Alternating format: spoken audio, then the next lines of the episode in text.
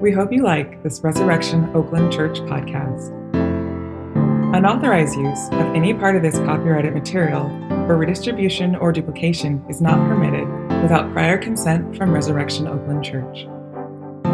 To learn more about our church and its charity and mission work in and around Oakland, California, please visit our website at www.resoakland.com.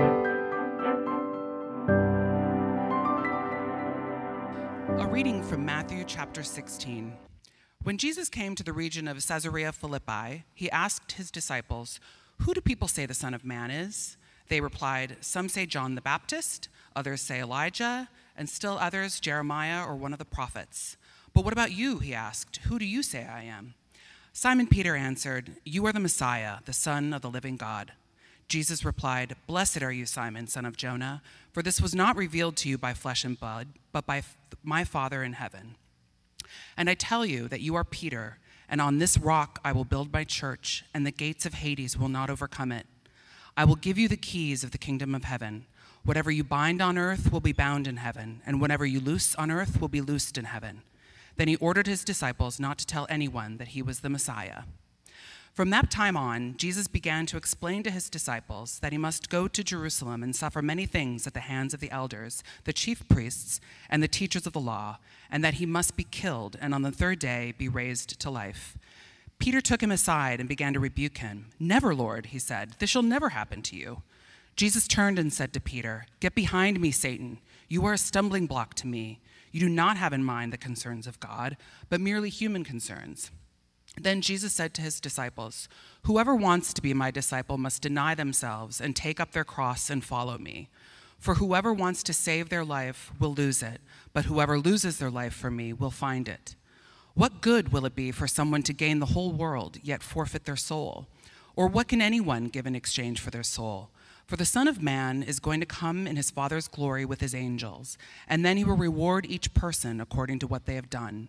Truly I tell you, some who are standing here will not taste death before they see the Son of Man coming in his kingdom."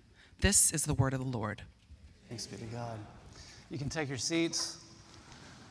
Let me welcome you to Resurrection Oakland. My name is Brent, and I'm one of the pastors here, and if I have not gotten to meet you yet, I hope that you'll stop by the newcomer meet and greet after the service. Would love to get to greet you and learn your name. I have a friend who's a pastor, and years ago, he was doing some premarital counseling for a very young couple, and they'd met for several sessions. They got to the very last session, which typically is when you kind of start talking about the ceremony and what are the different elements of the service that, we're going to kind of have included in this wedding.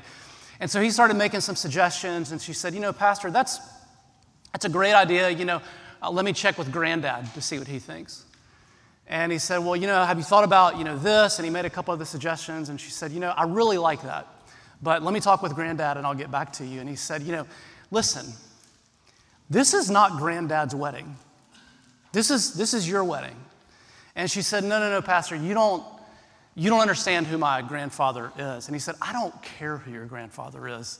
This is your wedding. You need to tell grandfather this is your wedding." And she said, "No, Pastor, my grandfather is Gerald Ford, the 38th president of the United States." And my friend said, "Let's do whatever Granddad wants then." You see, what's the point? The point is understanding who someone is can actually have radical implications for how you relate to them. In today's passage, we find one of the clearest statements in the whole Bible on who Jesus is. And once you understand it, it will have radical implications for your life. We have been in a series the last couple months, actually, looking at the life of Peter. Peter is one of Jesus' 12 disciples, and not just one of the 12, but he's one of the 3 closest. And so we learn a lot about what the Christian life looks like. What is a Christian? What does it mean to follow Jesus? By looking at Peter's life, and today we're looking at this very famous confession. Peter looks at Jesus in verse 16, and he says, "You are the Messiah, the Son of the living God." It's one of the clearest statements in the whole Bible about who Jesus is. You cannot be a Christian unless you understand this confession. Some of you are here exploring Christianity. What does it mean to believe? It starts right here with this confession.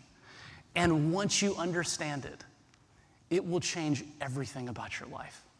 It will not leave anything in your life untouched. Now, those are big statements, so let's unpack this a little bit. I want to look at this confession this morning under three headings. This confession gives us three things. It gives us a truth for our minds, which is verses 13 through 20. It gives us a challenge for our wills, which is verses 21 through 23. And then it gives us a promise for our hearts, which is verses 24 through 28. So first, a truth for our minds. The first thing I want you to see is that this confession actually comes on the heels of a question. Verse 13 says, when Jesus came to the region of Caesarea Philippi, he asked his disciples, who do people say the Son of Man is? When Jesus asks them, who do people say the Son of Man is, he is referencing himself. He's saying, hey, what are the crowds saying about me? And it's really important to see where Jesus asked this question. The text says that it's in the region of Caesarea Philippi, and it's easy to read right past that, but it's a really important little detail in this passage. Because Caesarea Philippi was 25 miles north of Jerusalem, and it was one of the most religiously pluralistic and diverse places you could find at that time in the world. Scholars say that Caesarea Philippi was littered with all these temples that were scattered around that had been built to worship all of these different Syrian gods. Caesarea Philippi was the birthplace of the god Pan, who was in ancient Greek mythology, the god of nature. And then towering above all this religious landscape, was this giant marble temple that had been built to worship the emperor, Caesar. That's where this town actually derives its name from, Caesarea Philippi. One commentator says this, there of all places, this carpenter stands and asks people who they believe him to be. It is as if Jesus deliberately set himself against the background of the world's religions in all their history and all their splendor and demanded to be compared with them. Very religiously diverse place. It's actually a lot like Oakland. Oakland is a very religious, diverse place, which I think is what makes the disciples' response in verse 14 so interesting. Look at this. It says they replied, Jesus says, who do the crowd say I am? And they replied, some say John the Baptist, others say Elijah, and still others Jeremiah or one of the prophets. The thing to notice about all of these responses is that they are all very positive responses. John the Baptist, Elijah, the prophets. All of these people were admired and appreciated by the crowds. It's actually not so different from today. If you were to go walk around Lake Merritt and you were to ask people, hey, who is Jesus? Who do you say Jesus is? You would actually get a lot of positive responses. You probably get a lot of negative responses about Christians and the church. But you get a lot of positive responses about Jesus. People would say things like, well, Jesus is a great moral teacher. He was a great prophet. He had a lot of great things to say about, he was an advocate for social justice. He had a lot of helpful things to say about love and forgiveness and turning the other cheek and caring for the poor. This is what the crowds are saying, but as if to say, that is not enough. It's not enough to just admire or appreciate Jesus. Jesus then he turns to the disciples and he says, well, who do you say I am? Who do you say I am? This is really interesting because we think a lot about our questions for God. And we have lots of them. And we need to actually deal with those. And we try to be a church that's dealing with those questions. But do you know that God has questions for you? Jesus is asked 183 questions in the Gospels. You know how many questions Jesus asked in the Gospels? 307. And this is probably the most important one. Jesus is asking it not just of the disciples, he's asking it of every single person in this room. Who do you say I am? Forget about what the culture says. Forget about what your family says. Who do you say He is. And the thing about that question is that we actually kind of tend to have a lot of different answers. Have you ever noticed how many different versions of Jesus there are today? Let me give you some of them. There's Republican Jesus. Do you know who Republican Jesus is? Republican Jesus is against taxes, and he's for family values and gun rights. There's progressive Jesus. You know, that Jesus is open-minded, and he loves all the same people you do except for the people who are not as open-minded as you are. There's Touchdown Jesus. This is my favorite one. Touchdown Jesus helps Christian athletes run faster and score more touchdowns than non-Christian athletes. Touchdown Jesus determines the outcomes of Super Bowls. Here's another one. There's Gentle Jesus. That's actually the Jesus we have up here, right in the middle. Yes, Gentle Jesus, who loves all the animals and is meek and mild and never gets upset or angry at anyone. There's Genie in a Bottle Jesus. That's the Jesus who says, you know, follow my rules and I'll give you everything you want in life. Nothing bad will happen to you. Here's one. There's Bay Area Jesus. Bay Area Jesus says, you don't really need to be connected to a church. You can go one, maybe two times a month, but you don't really need to do this church membership thing. You don't really need to be accountable to people. You don't really need to serve. You guys aren't laughing at that one. This one's striking close to home, I can tell. Okay. Anybody feel the awkwardness? Okay. We have created all these projections of Jesus, and here's the problem. None of them are the real thing. You know what the real thing is? Messiah Jesus. Peter says, you are the Messiah. What does that mean when Peter calls Jesus the Messiah? Well, if you look in other translations, sometimes it'll say, instead of saying you are the Messiah, it'll say you are the Christ. You are the Christ. And when Peter calls Jesus the Christ, he is not calling Jesus by his last name. Some of us, we think, Jesus Christ, Mr. Christ, you know. Christ is not Jesus' last name. Peter does not say, you are Mr. Christ. He says, you are the Christ. And friends, that is a title. It is a reference to the promised Redeemer that God would send to save the world. And you see, the truth of this confession is that Jesus is not just a good teacher. He is not just another figure in the religious pantheon. He is the Lord and Savior of the world. That is the truth of this confession. If you've never wrestled with that truth, I'm so glad you're here today. Today is a great day to start wrestling with that truth, because when it comes to the question of who is Jesus, if you really think about it, you've got about three options. And good moral teacher is not one of them. See, if that's all Jesus was, if Jesus was just a teacher of love and peace, then why did they execute him? You know, Mr. Rogers had a lot to say about love and peace. I don't remember anybody wanting to execute Mr. Rogers. Jesus was like the first century version of Mr. Rogers. Nobody wanted to kill Mr. Rogers. A lot of people wanted to kill Jesus. Why? Well, because you've got about three options to this question of who Jesus is. He is either a lunatic who thought he was God, but he wasn't, and therefore you should not follow him. Or he is a liar who knew he was not God, but intentionally deceived people to try and make them think that he was. Or number three, he is Lord. He is the Christ. He is the Messiah, the Son of the living God, the Savior of the world. C.S. Lewis says it this way. He says, I'm trying here to prevent anyone saying the really foolish thing that people often say about him, which is this: I'm ready to accept Jesus as a great moral teacher, but I don't accept his claim to be God.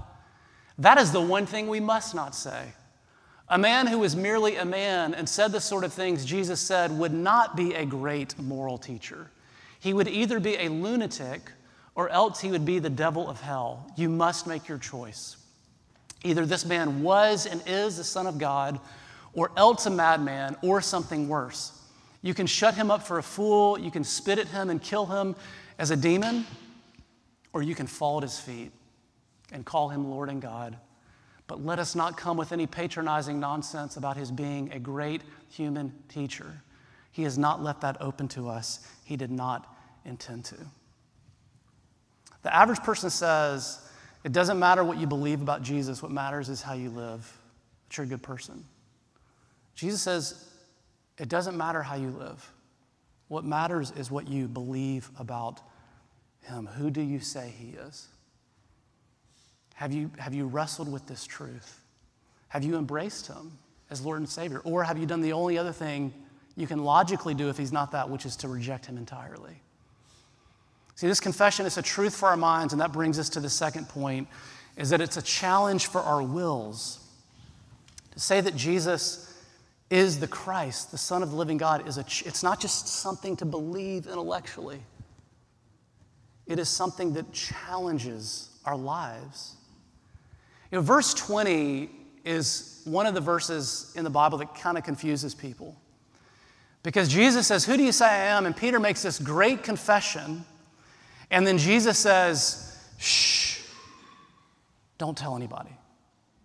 And you would think Jesus would be like high-fiving Peter and the other disciples, and he's like, ding, ding, ding, you know, you got it right. Tell everyone. And Jesus is like, tell no one.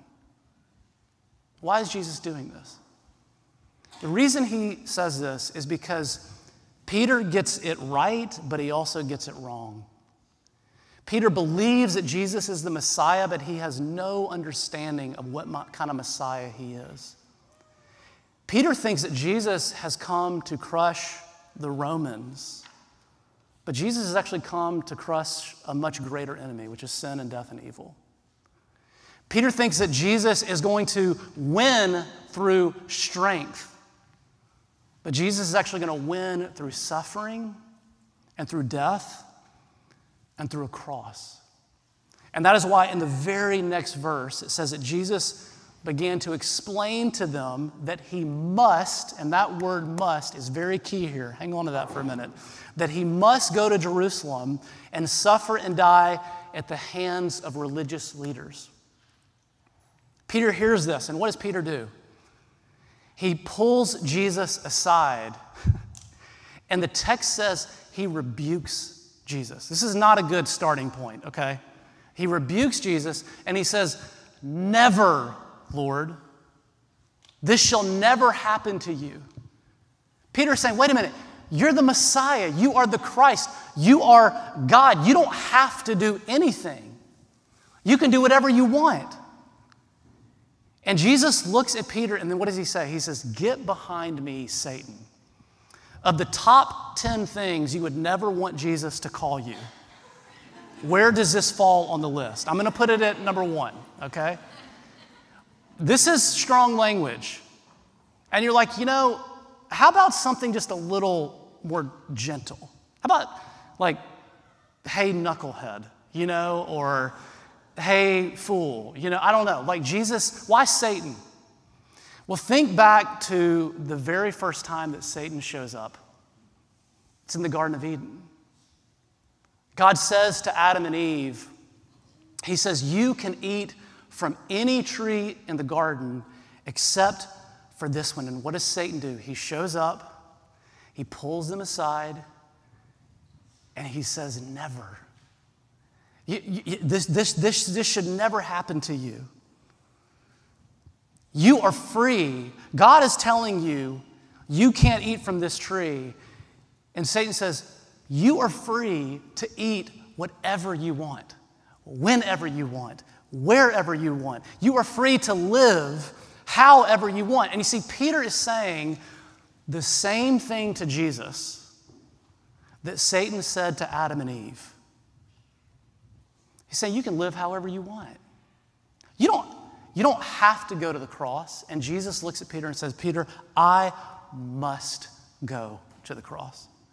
Do you remember the night before his death when Jesus is praying in the Garden of Gethsemane?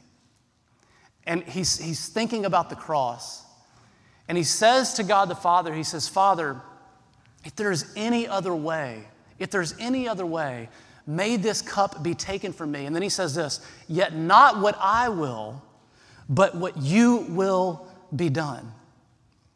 Jesus Christ, think about this. Jesus Christ did not see himself free to live however he wanted. He saw himself as someone who was under the authority of the Father. Oh my goodness. If Jesus Christ, the second person of the Godhead, God incarnate, the one who was there when God spoke creation into being simply by a word.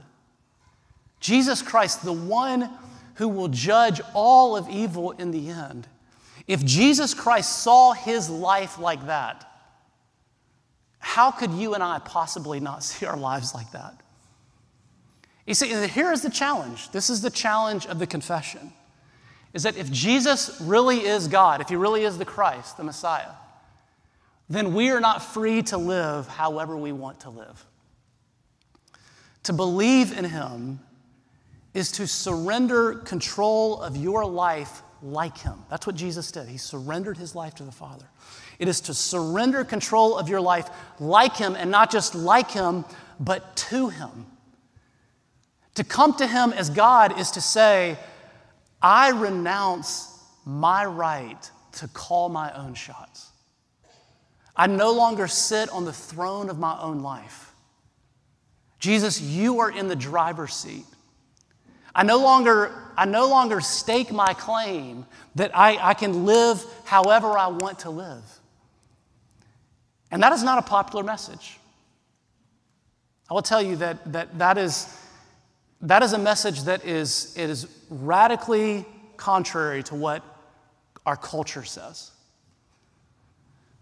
What culture says is, no, you should be free to live however you want to live. Do you remember the movie Frozen? Let me tell you, I'm going to go to my grave singing the theme song to that movie. Like that movie has embedded itself somewhere deep into my soul, because for 2 years, my two little girls, every night when I put them to bed, they would ask me to sing them Let It Go. Yep, and being a good pastor, I would sing Let It Go, and then I would sing Jesus Loves Me. We'd always get a little Jesus in there before we fell asleep. And you know, that song, let me tell you, that song encapsulates the modern view of freedom. You know, the first verse of that song, let me read it to you instead of singing it to you. You were hoping for that. Sorry to disappoint. Don't let them in. Don't let them see.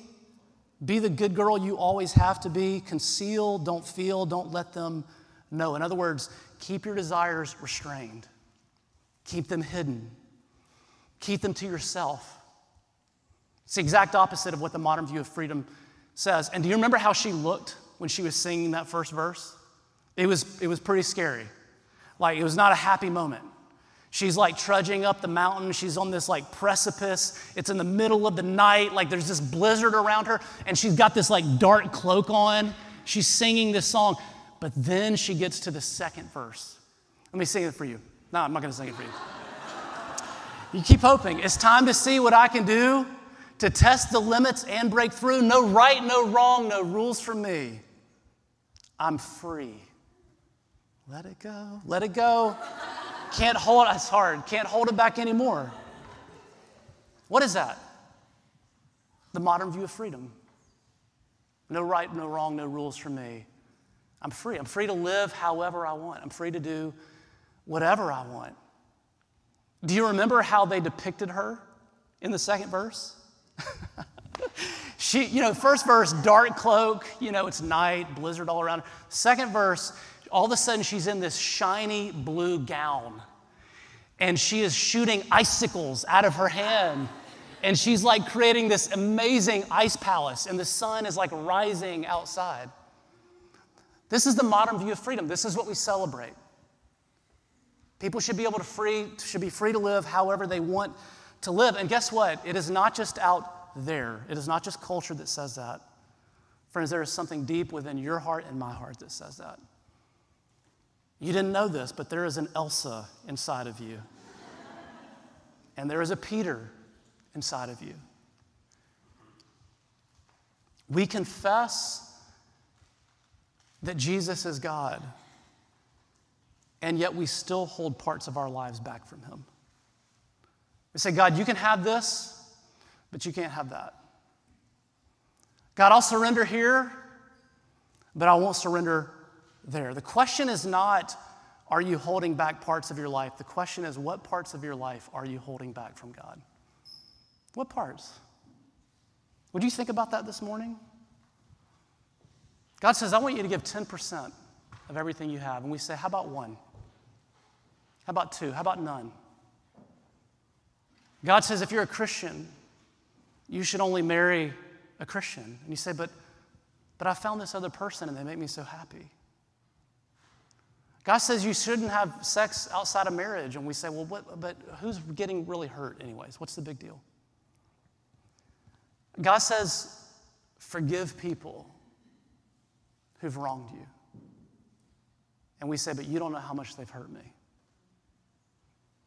God says, I want you to rest one day out of 7. And we say, but I've got so much to do. Friends, if God had time to rest on the 7th day, and he's running the universe, you can rest. You see, but we're all doing this. Where are you refusing to give God control in your life? Where are you unwilling to surrender? Where are you saying to God, you don't get to tell me how to live? And those, let me tell you, those are hard questions to ask yourself. If we're honest, we struggle, me included, we struggle to give up parts of our lives. You know why? Because we do not believe that surrendering everything to Jesus will make us most happy. We're afraid we might miss out. We're afraid that the cost might outweigh the benefits. We're afraid that it might not actually lead to a life of joy and abundance. Surrender everything? Follow him in everything? I have a good friend who was telling me this week about his young child who recently, his young child was refusing to do what he was asking him to do. And he finally looked at his little boy and he said, do you know what it means to obey? And he said, yes, it means to be sad.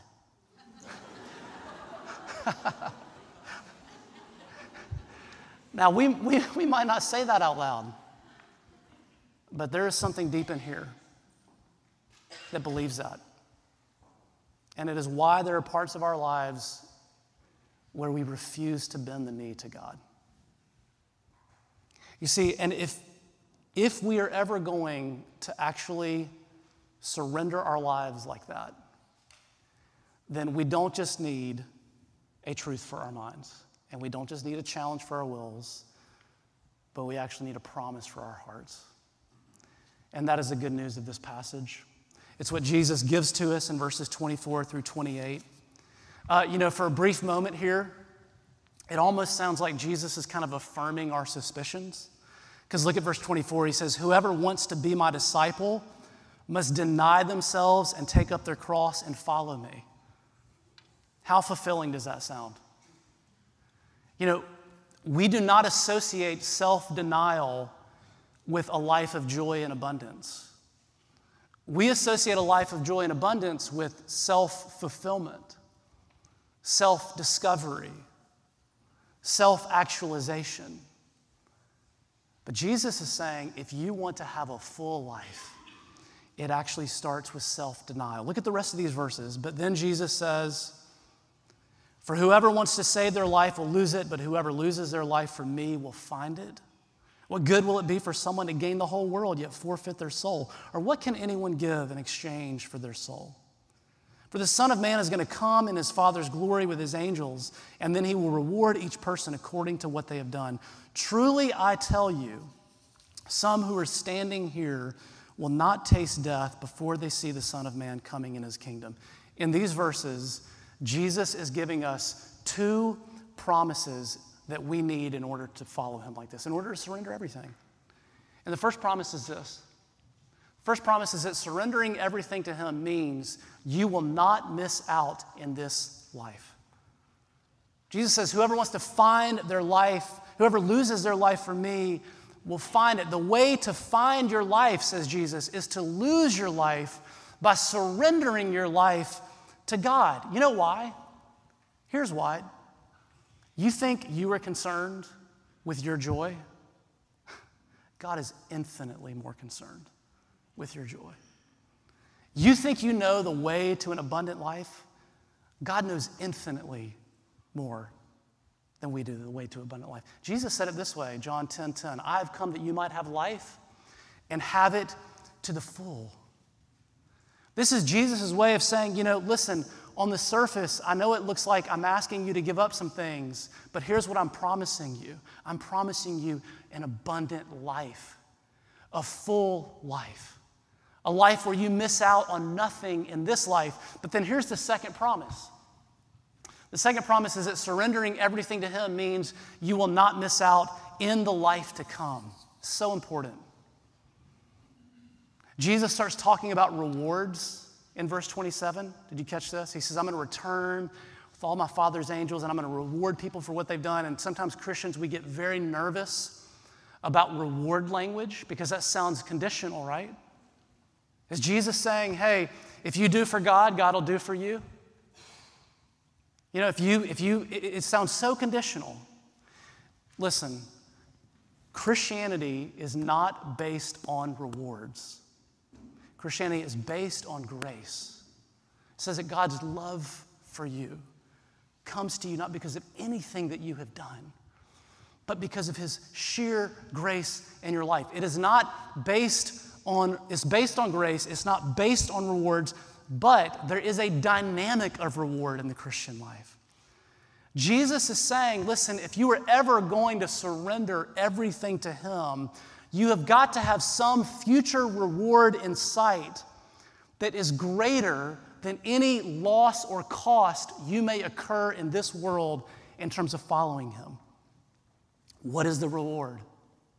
It's verse 28. Truly I tell you, some who are standing here will not taste death before they see the Son of Man coming in his kingdom. What is Jesus talking about? He is talking about his resurrection. He's talking to the disciples who will meet the resurrected Christ when he walks out of the grave. And you know what 1 Corinthians 15:20 says about Jesus' resurrection? It calls his resurrection the first fruits of those who have fallen asleep. That's the New Testament's way of saying that Jesus' resurrection is like a preview. It's like a trailer of what is to come for us. That just as Christ was raised, so shall we be raised. Well, raised to what? Raised to what Alan Gardner wrote about in 1851. Alan Gardner was a missionary. Well, he lived in England. And in 1851, he left England to become a missionary in South America. Do you know what that costs you to leave England in 1851 and go be a missionary in South America? It costs you everything. You leave everything: family, security, comfort, money. And guess what? He made it about halfway, and then they were shipwrecked. He survived. He made it to a small island with a couple provisions.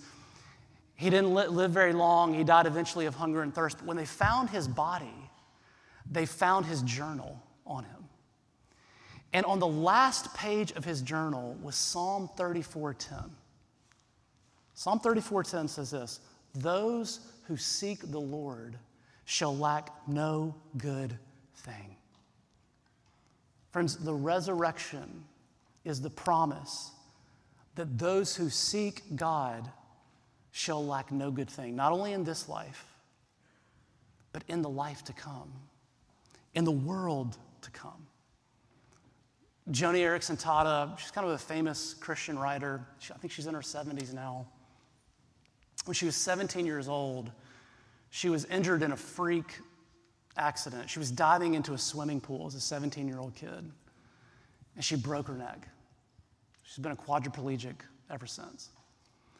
After this accident, she started going to church, and every week she was kind of wrestling with, the circumstances of her life and the suffering that had come into her life.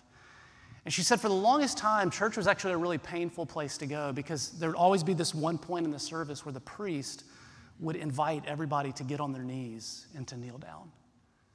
And it was just this constant reminder for her that she couldn't and she never would. And she said every week going to church, she would cry until one week her tears were not tears of sadness, but they were tears of hope and joy because of the resurrection. This is what she writes. Sitting there, I was reminded that in heaven, I will be free to jump and dance. And sometime before the guests are called to the banquet table at the wedding feast of the Lamb, the first thing I plan to do on resurrected legs is to drop on grateful, glorified knees. I will quietly kneel at the feet of Jesus. I, with shriveled, bent fingers, atrophied muscles, gnarled knees, and no feeling from the shoulders down, will one day have a new body, light, bright, and clothed in righteousness, powerful and dazzling. And then she said this, can you imagine the hope that the resurrection gives someone like me?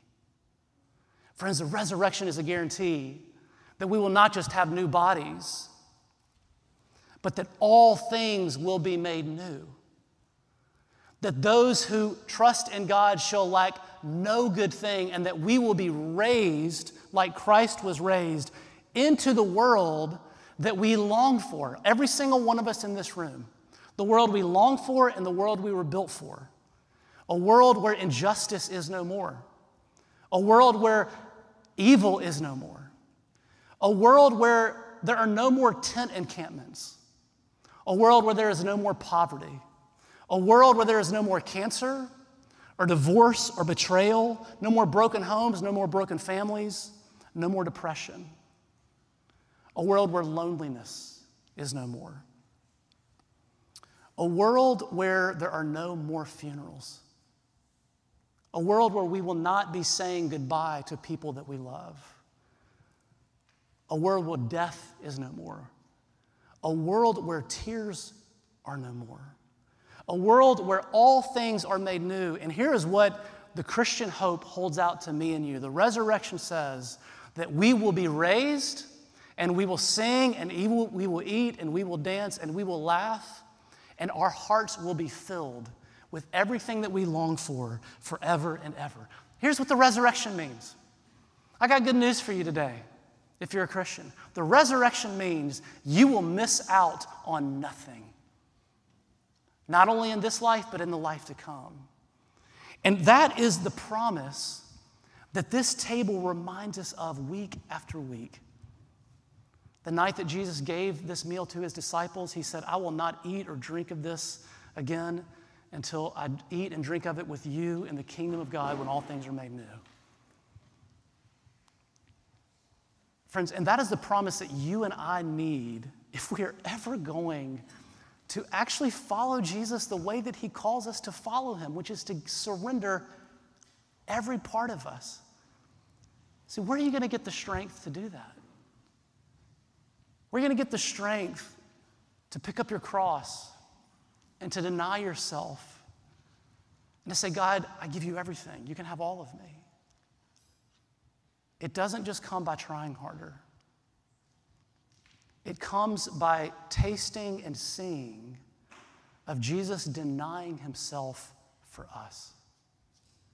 And the ultimate display of that was the cross, his body broken for you, his blood poured out for you. Jesus did not just surrender part of his life for you, he surrendered all of his life for you. And to the degree you see him surrendering everything for you, guess what? Your life will start to look different. My life will start to look different. On the night in which he was betrayed, The Lord Jesus took bread, and after he'd given thanks, he said, "This is my body broken for you. Eat this in remembrance of me."